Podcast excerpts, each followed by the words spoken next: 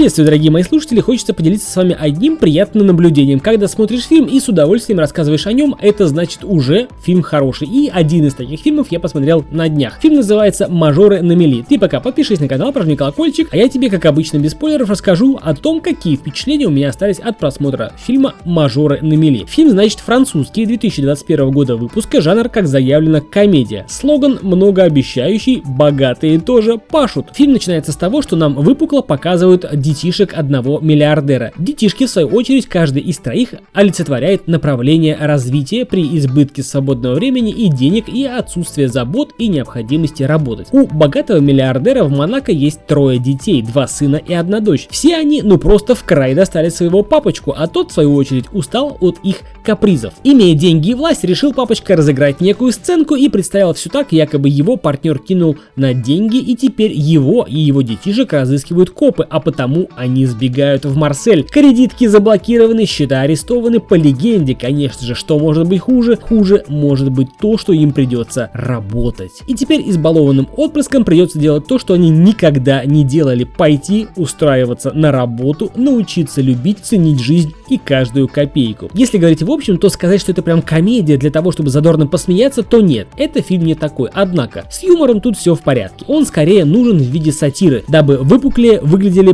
пороки и слабости избалованных, а после и ярче были видны перемены детишек. Фильм представляет собой урок как для детей, так и для зрителей. Какой это будет урок, каждый решит сам для себя. Но фильм смотрится легко и на одном дыхании, чему способствует незатянутый хронометраж и хорошая актерская игра. В принципе, динамичный сюжет, а также наполненность сюжета мелодраматическими и сентиментальными мотивами, особенно ближе к финалу. Хороший подбор актеров плюс правдоподобная актерская игра удачно завершили эту картину. В итоге получился незамысловатый, позитивный, немного смешной, но поучительный фильм. А это был Сан Саныч, подкаст о кино. Фильм «Мажора на мели», конечно же, смотреть рекомендую. Подпишись на канал, прожми колокольчик. До скорых встреч.